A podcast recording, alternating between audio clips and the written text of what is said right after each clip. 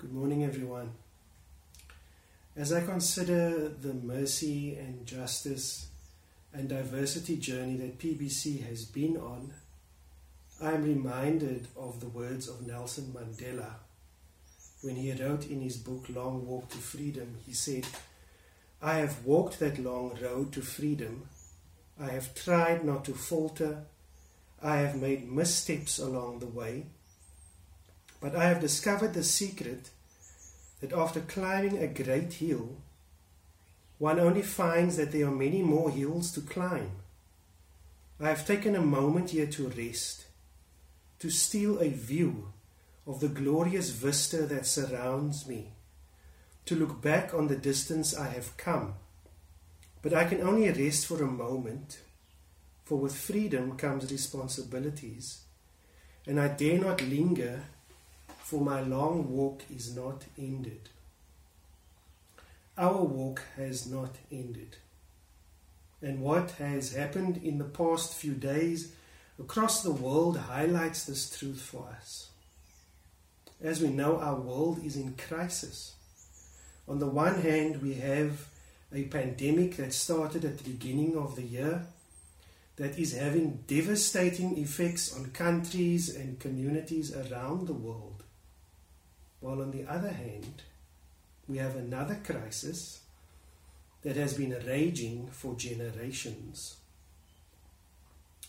You see, the, the coronavirus attacks the respiratory system, finally causing difficulty with breathing, and the sufferers end up having to go on ventilators. Racism not only choked the breath out of the lungs of people of color but systemic racism has made sure that the knee of the oppressor has been firmly forced onto the necks of people of color and held there. Here in our own country, we have a very deep, dark history of racism.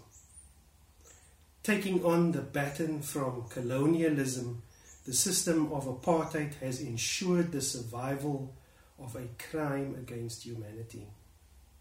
A system that has shaped our country and our very lives. And the things that have been happening in the United States over the past few days that have spread across the world has opened up for us again as South Africans old wounds. Now, this morning I'm not going to preach you a sermon. But I do want to be very candid with you and I want to share with you some thoughts that I have that I believe most people of color share about where we are regarding racism in our own country. Now, we have come a long way, but the walk that lies ahead of us is equally long. Now, the thoughts that I want to share with you are pointed in particular to my white brothers and sisters. And some of what I want to share may make you feel uncomfortable, but I hope that you will be able to stay in this discomfort for this moment. As I share with you, I am aware that not all white people are racist, and many of the white people who I know are engaged in acts of reconciliation and restitution. So let me start with why this is important. Now, if you are a white brother or sister, let me ask you how often do you think about race? Let me tell you that most people of color think about race most every day. We don't think about it because we want to, or because we romanticize it, or because we like it. We think about race because we are reminded about it by the system that we are in, whether we like it or not. This system that we are in has racial ideologies at its core that has over generations entangled blackness with a superfluous and ancient fear of dirt and dishonesty and sin and impurity, while whiteness is considered to be pure and clean, heroic and honest. So, this is why when, when you encounter a person of color, you are suspicious of them because you believe you are superior to them. And they are suspicious of you because they know that you believe you are superior to them. This system that we are in isn't broken. It was designed and made this way. And we see examples of that all over our city, and we see examples of it all over our country. Our city, Cape Town, was not designed for people to live together in harmony. In Cape Town, we have all of the very best spaces taken up by those who are privileged, who are predominantly white, while those who aren't privileged, who are predominantly people of color, have been located on the Cape Flats and far away areas where these desirable spaces are only a dream. And the vast majority of people who are on the outskirts, who are marginalized, are people of color. So when we see, as people of color, how much momentum has been created across the world right now with the message of Black Lives Matter, which, by the way, is a message that people of color have been communicating for generations. And we see the crowds of people who have come out to shout with us that racism must end. We begin to think could it be possible that finally our white brothers and sisters will hear us and act? Until we truly believe that we are all created equal in the image of God, we will not move beyond racism and we will not move beyond prejudice. Until you acknowledge with me that we have a problem that requires your input, my white brother and sister, nothing is going to change. Secondly, it has always been puzzling to hear from you, my white brothers and sisters, how seemingly naive you are about how oppression has over time impacted on the lives of people of color. I believe it is of paramount importance to understand our history, as it will help you understand the pain that people of color have. So you can understand why all of these people are protesting and have been protesting for generations. So you can understand that saying, why can't these people just get over it?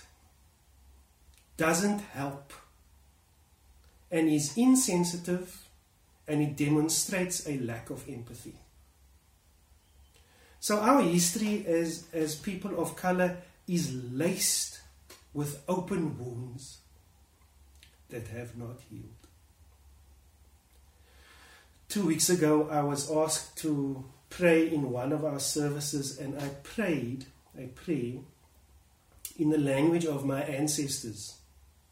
It is a language that is on the brink of going extinct.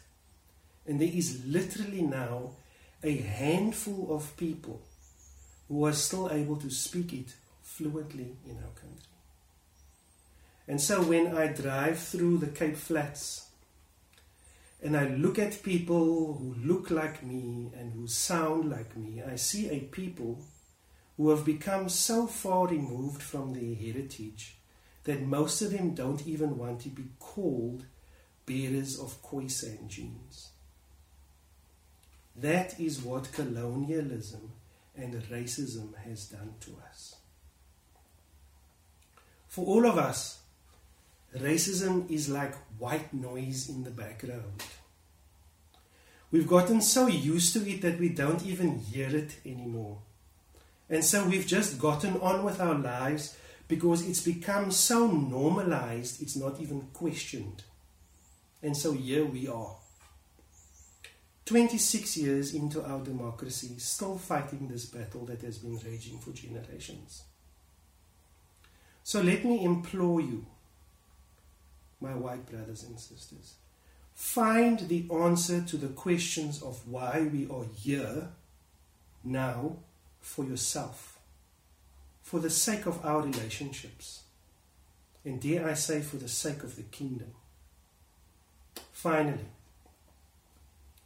if you remember only one thing about what I say this morning, I hope it will be this. As a white brother or sister, we need you to understand that you have a disproportionate responsibility to lead in reconciliation. And generally speaking, my white brothers and sisters, you have not done enough in the opinion of people of color in our country. There, there is this forgiveness tool that Pastor Craig has taught us, and we will probably be engaging it again. But it speaks about repentance and lament, it speaks about forgiveness, it speaks about reconciliation, it speaks about restitution. Now, the quality of our reconciliation, the quality of the relationships that we are going to have, is affected when forgiveness is offered, yet repentance has not been sought. So basically, I think what I'm trying to describe is that we've forgiven you for what you've done to us, but you haven't even asked for forgiveness. In fact, you've argued about giving back what has been taken. Now, I'm just, I'm just trying to help you to understand what people of color are thinking. Now, think, think about this for a minute. How many relationships have you been in as a white person where you have been wronged? And you go to the person who has wronged you and say to the person, I forgive you for what you've done to me. And the person who you forgive remains unrepentant. And on top of it, you have to be okay with not receiving back what has been taken from you. This is what is expected from people of color. So, we are asking you to lay down the privilege that enables you to walk away from this conversation. We are asking you to take the risk of rejection with us. We are asking you to take the risk of saying the wrong thing we are asking you to take the risk of being embarrassed or exposed with us. We want you to own this situation as much as people of color do. It is not fair that we have to bear this burden alone. And do this not merely as a mercy to us, but own it as a people who are as complicit as we are, as a people who need this restoration as much as we do. Please. In closing,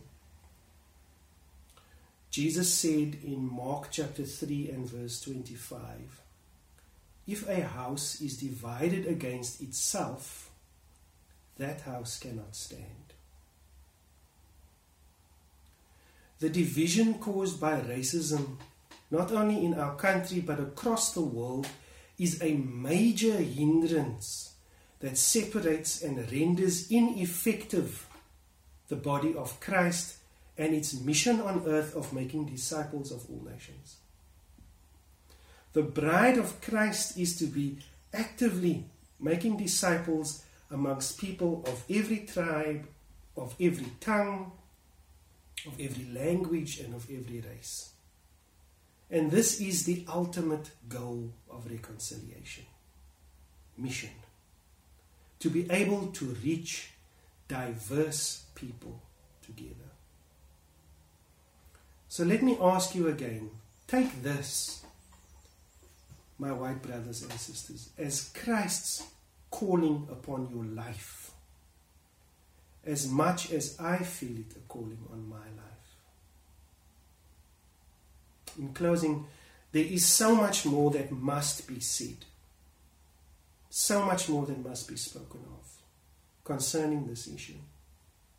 And I've only just but barely touched on a few things. And so, our Mercy and Justice Ministry will be hosting courageous conversations over the next few weeks. And the details of that will be communicated through our various platforms. Can I pray for us this morning? Father, we thank you that you are our Father, even though we are brothers and sisters who fight amongst each other. Thank you that you have a plan and a purpose for us that takes us beyond this. Even though we have to struggle and battle with this ministry of reconciliation that you have given to us. Father, won't you come and work in our hearts? Come and help us to reshape our worldviews. Help us to see that we need each other. Help us to forgive Help us to repent. Help us to practice restitution. Because we earnestly desire to see your kingdom come here on earth as it is in heaven. In Jesus' name.